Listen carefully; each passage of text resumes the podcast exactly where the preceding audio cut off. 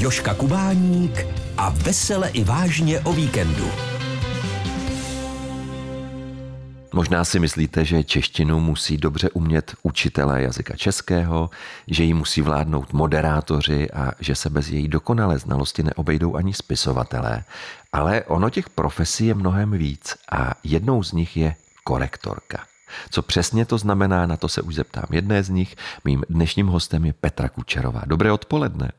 Ahoj, Joži, zdravím tě i posluchače Českého rozhlasu. Peti, co si tedy máme představit pod názvem profese, jakou je korektorka? Korektorka zodpovídá za to, že text, který půjde třeba do novin nebo na nějaký leták, bude správně, že tam nebudou žádné chyby samozřejmě gramatické, to znamená, že všechna i budou taková, jaká mají být, že všude budou čárky, kde mají být a ideálně by se měl korektor postarat i o to, aby to bylo stylisticky správně. To znamená, že se to bude dobře číst, že to bude srozumitelné ten text. Uh-huh. To je úkol korektora. A kdo tě vlastně oslovuje s nabídkami? Já mám několik různých klientů, pro které pracuju na různých eh, projektech, PRových a současně nabízím i vlastně tyto služby, ale začala jsem s tím eh, ve slováckém deníku, kde jsem pracovala jako redaktorka a následně právě i korektorka a to byla nejlepší škola, takže vlastně jsem se učila v novinách. Tam je funkce korektora zavedená a v těch novinách by rozhodně měla být. A co se děje, než se pustíš do práce? Přijde ti text, ty to otevřeš, spráskneš ruce a co teď? No, bylo to tak, že my jsme se třeba konkrétně u mě se všemi těmi kolegy znali. A tak já už jsem věděla, že když mi ten pošla text, tak ten má češtinu krásnou, tak to může jenom tak projet. Vím, že možná tam někde bude nějaká čárka z nepozornosti. Věděla jsem, že když druhý kolega mi pošla text, tak na ten si budu muset dát pozor. To znamená, Nejdřív jsem si ten text musela celý přečíst, zjistit, o čem to je, mm-hmm. najít si tam pokud možno všechny ty chyby a pak začít znovu od začátku a začít ty chyby postupně mazat, případně přeformulovávat, dávat tam ty správné písmenka, kde mají být, pak to ještě jednou přečíst s tím, že zjistím, že ano, takhle je to v pořádku, zavřu a pošlu editorovi. Mm-hmm. Tobě rukama prošly stovky textů. Jak jsou na tom jejich autoři s češtinou? Já už jsem to nakousla, jak kteří. A je to o tom, že někdo ten cit pro češtinu má, někdo ho má menší. Samozřejmě je to různé. Každý umíme něco jiného. Někomu bylo dáno, že rozumí matice, někomu bylo dáno, že rozumí češtině, někdo umí běhat. A samozřejmě ne každý, který se tou tvorbou textu zabývá, tak tohle má vlastně dáno, aby hned věděl, přesně znal všechny ty hmm. věci a od toho jsme tady právě my korektoři. Korektorka, moderátorka a také autorka textu Petra Kučerová, to je má dnešní návštěva, se kterou si povídáme o češtině. Kam se obracíš, když si s něčím sama nevíš rady? Hmm. Nejčastěji se obracím na internetovou jazykovou příručku. To je webová aplikace, která vznikla v Ústavu pro jazyk Český Akademie věd České republiky. To si každý vygooglí, každý si to najde, všichni dnes máme po ruce telefon nebo počítač a tam jsou všechny ty češtinářské zapeklitosti vysvětleny, jsou tam uvedeny příklady a tam vlastně přiznávám, že se i učím neustále něčemu novému, protože čeština je jazyk, který je živý a neustále se vyvíjí a neustále dochází k určitým změnám. Takže tam bych doporučila, že pokud někdo si není něčím jistý, tady se může učit ale na internetu existuje spousta blogů, spousta třeba cvičení, jak pro děti, tak i pro dospělé. Opravdu dneska už si můžeme najít na jakýkoliv problém pomůcku, což je velká výhoda. Takže vlastně kdykoliv si hodíte do Google, nevím, jestli se píše, chtěl jsem jí dát pusu, nebo chtěl jsem jí dát pusu, stačí to vygooglit a vlastně na uh, různých uh, fórech nebo ideálně v té jazykové příručce si to najdete a zjistíte taky, proč to tak je. Uh-huh. Jaké jsou podle tebe největší nešvary psaného projevu? Mm. Já jsem nad tím přemýšlela a to, co nejčastěji vidím, tak jsou právě takové ty jí, jí, mě, mň, e, mě je zlé nebo mě je zlé, uh-huh. bí jsem, vy jste, což je špatně, že jo, je to mm, snaha o nějakou hyperkorektnost, uh, já by jsem rád, prostě je špatně. Člověk si myslí, že uh, když se píše jste, tak je to asi v pořádku, ale ne, ten správný tvar je byste. Uh-huh. Takže kdybyste chtěli něco vědět správně o češtině, se píše byste. Kdybyste, ano. Nebo třeba mám pro vás tip na výlet nebo tip na výlet. Taky poměrně častá chyba. Nebo ta holka je můj tip, nebo je můj tip. Ta holka je můj typ s tvrdým samozřejmě a typ na výlet pro vás eh, je s měkkým. Takže to jsou takové věci, které často vidím, nebo třeba se píše vys s tečkou. To je samostatné slovo, to není zkratka, i když tak působí. Co ale považuji za třeba hodně důležitou věc, kterou by lidi měli znát, to je používání pátého pádu při oslovení. Nepoužíváme pane Kubáník, používáme pane Kubáníku. A je to důležité, myslím si třeba proto, když žádáte o novou práci a napíšete dopis a tam napíšete v první větě Dobrý den, pane Novák, tak se možná diskvalifikujete už v tu chvíli, protože když to ten náborář přečte, tak si řekne, no ty neznáš ani ty největší základy a je to škoda. Tak třeba tohle považuji za hodně důležité. A jak současnou podobu psané češtiny podle tebe ovlivňuje internet, sociální sítě, podobné výdobytky moderního světa? Myslím si, že moc, protože je to samozřejmě jiné, než když jsme všichni psali rukou dopisy a stokrát jsme je přepisovali. Ono je to taková dvojsečná zbraň. Já jsem teď nedávno říkala jednomu muži, ty ale ty se hrozně zlepšil za ty poslední roky s tou češtinou. A on říká, no asi mám lepší té devítku. Což vysvětleme, prosím, co té devítka prosím, znamená. Té devítka je určitý našeptávač, který mm, vám, když píšete slovo do SMSky, tak vám nabídne slovo, které tam můžete napsat a vy si do něho jenom ťuknete. A to slovo je samozřejmě ve správném tvaru a jsou tam správně třeba i a i. Mhm. A jednu stranu je to bezva, že můžeme tohle použít. Na druhou stranu nás to vlastně nenutí ty věci umět. Samozřejmě pak je tam věc, jako je nepoužívání interpunkce, to jsou čárky ve větě, tečky na konci věty, eh, nepoužíváme třeba v té rychlé komunikaci, nepoužíváme háčky, čárky, píšeme dekuju místo děkuju a podobně. Takže tam je to vlastně opravdu úplně jiné, než když jsme psali dopisy rukou. A souhlasí s tím tedy, že se čeština jako všechno ostatní vyvíjí a nebo bys chtěla zabetonovat ten stav, který platil, když byla malá a učila se správně česky ty? Mně se líbí, že čeština se vyvíjí a hlavně se tomu asi neubráníme, uh-huh. protože všecko se propojuje celý svět, jenom anglicizmy, které pronikají do našeho jazyka. Před 30 lety jsme neznali slovo tým, možná znali, ale je to z angličtiny. Neznali jsme slovo meeting, Užívali jsme slovo schůzka, ale z angličtiny nám přišlo slovo meeting, které se třeba hodně používá. Takže mm, myslím si, že to je vlastně v pořádku, jenom s tím zkrátka musíme se učit pracovat a, a nesmíme zaspat na vavřínech a hlavně my, kteří tou češtinou se zabýváme, tak bychom to měli vědět, měli bychom to znát, vědět, co s tím dělat a jak s těmi slovy naložit. Ono kolem toho samozřejmě vládnou diskuze, jestli ten meeting, což je z anglické slovo pro schůzku, máme psát v češtině meeting, anebo můžeme napsat meeting. Uh-huh. To jsou takové věci, o kterých se samozřejmě vedou určité spory a pak se dojde na to, že se vlastně můžou používat obě formy. Uh-huh. a je to vlastně pořád. Na mé rozhlasové pohovce si dnes o češtině povídám s korektorkou, moderátorkou a autorkou textů Petrou Kučerovou. Co dělalo největší problémy ve škole tobě, Peti? Matika. matika a fyzika. Teď jsem myslel v češtině. já to chápu. Právě, že ta čeština mi nikdy moc problém nedělala.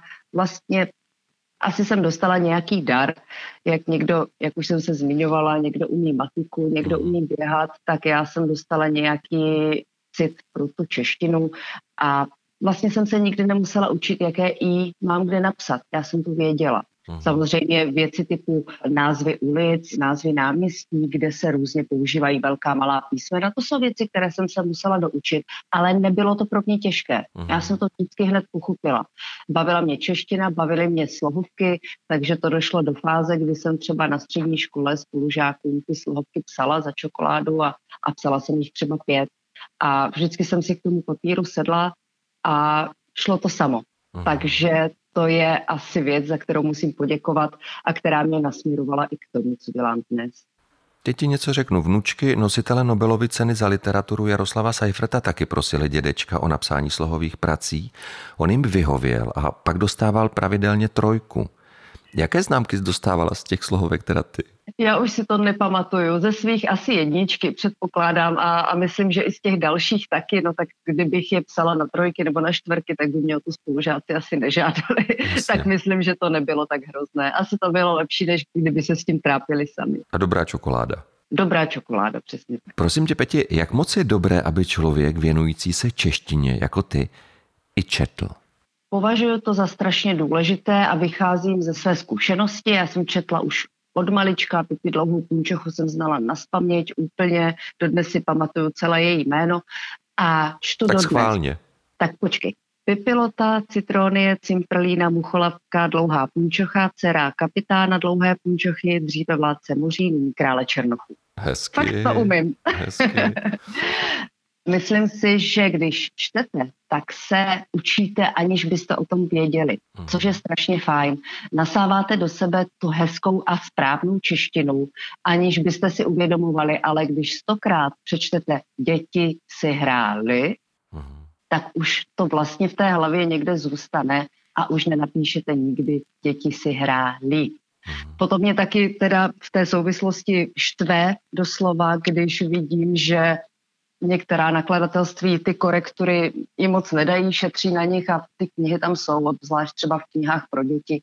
Myslím si, že to je špatně a je to jedna z věcí, na kterou by si měli dát třeba ti nakladatelé pozor. Právě hmm. proto, aby ty děti měly správný příklad. Český rozhlas Zlín. Já vím, že hodně čteš, že také posloucháš audioknihy. Hmm. Jak podle tebe, ty, která můžeš srovnávat, dnes spisovatele vládnou češtinou? Já teda se přiznám, že víc čtu zahraniční knihy, samozřejmě i české, čtu a poslouchám i české, mm. ale víc mám ráda takové ty severské detektivky třeba a spíš teda oceňuji práci překladatelů. Mm. Nicméně čeští spisovatelé jsou skvělí. Měl si nedávno na pohovce paní Murnsteinovou. Mm. Ta umí tak nádherně psát, že to vypadá, jako by to vlastně vůbec nic nebylo že ty slova po sobě plynou a jsou tak nádherně, přirozeně za sebou poskládaná, že pořád jenom čteš. A ona vyprávěla o tom, jak velký problém to pro ně je, jak pomaličku píše a že se to vůbec nerodí lehce. Tak to si třeba myslím, že je právě to mistrovství, kdy čtenář nakonec vlastně vůbec nepozná tu dřinu, která zatím je tak ona vlastně za vším, co chceš dělat pořádně, poctivě a důkladně, je obrovská dřina a ideální je, aby ta dřina nebyla znát a aby to vypadalo, že všechno děláme tak jako samo. Určitě, ono by to nemělo být znát ani na tom výsledném textu, který třeba já opravuju a nějakým způsobem mu dávám tvar. Mělo by to vypadat, že to šlo samo s lehkostí, když vkládám někomu do úst nějakou třeba větu do úvozovek, tak by to mělo vyznít tak, jak ten člověk doopravdy mluví a je potřeba pořád se na tom učit. No, já se přiznám, že se učím pořád, neustále. A když něco nevím, mám tu výhodu, že se můžu podívat opravdu na ten internet, můžu se podívat, jak se s tím popral třeba někdo další. Jsem členem na Facebooku skupin korektorů, kde si povídáme o různých zapeklitostech, takže vždycky se řeknu, aha, aha, tohle jde vlastně vyřešit takhle, to by mě nenapadlo. Takže vlastně ten proces učení je tam pořád. Na mé rozhlasové pohovce si dnes povídám o češtině a mým hostem je korektorka, moderátorka a autorka textu Petra Kučerová. Já to říkám, že ty jsi také moderátorkou. To si ale musíš hlídat v češtině zase úplně něco jiného, že je to tak? To je tak, to ty víš samozřejmě taky sám a moc krát jsme si o tom povídali, že tam zase, když máš text, který máš přečíst třeba na mikrofon, tak musíš dopředu vědět, kde se nadechneš, musíš to číst tak, aby to mělo smysl, takže znamená to, že víš, na které slovo dáš důraz. V češtině se navíc třeba klade důraz na předložky, ne na předložky. Takže, takže když to... někoho pošleš do háje, tak ho pošleš do háje, nikoliv do háje. Přesně tak. Takže musíte vědět, co čtete. To je důležité. Musíte číst třeba už dvě slova dopředu. Říkáte něco a už dvě slova dopředu se díváte očima, abyste věděli, co přijde. Takže to taky není úplně jednoduché. No a samozřejmě, když eh, mluvíte do lidí a nemáte papír před sebou, na který se můžete dívat, tak musíte mít samozřejmě v hlavě, co chcete říct, jak to chcete říct. A přesně, jak už jsme si říkali, mělo by to být s lehkostí, s noblesou, ideálně s vtipem, s nějakým nadhledem a měli byste používat správná česká slova. A co používání slov strašně a hrozně? Strašně se těším, hrozně dobře no. vypadáš. Co na to říkáš? Mm, to je něco jako díky povodním spadlo šest domů. Uh-huh. To, je, to je přesně, jak používáme špatně některá ta slova ve špatných významech. Ono je to jaksi mm, zažité, že už nás to ani nepřekvapí. Tak pojďme prosím říct, co je na tom špatně. Proč nemůžu říct strašně se těším? Protože strašně vyjadřuje něco negativního. Mm. Je tam obsaženo slovo strach. Mm. Velmi zjednodušeně řečeno. Takže strašně se těším. Těším je zase pozitivní. Mm tak eh, vlastně se to svým způsobem vylučuje. Mm-hmm. Děsím se toho, že něco bude. Mm-hmm. A i když se snažíš vyjádřit to, že ta emoce je pozitivní, ale použiješ slovo, které má v sobě ten negativní základ. Takže lepší by bylo říct moc se těším? Moc se těším. Chvíli asi bych uh, si vyhledala, nebo kdybych popřemýšlela, asi by mě napadla ještě další slova. Uh-huh.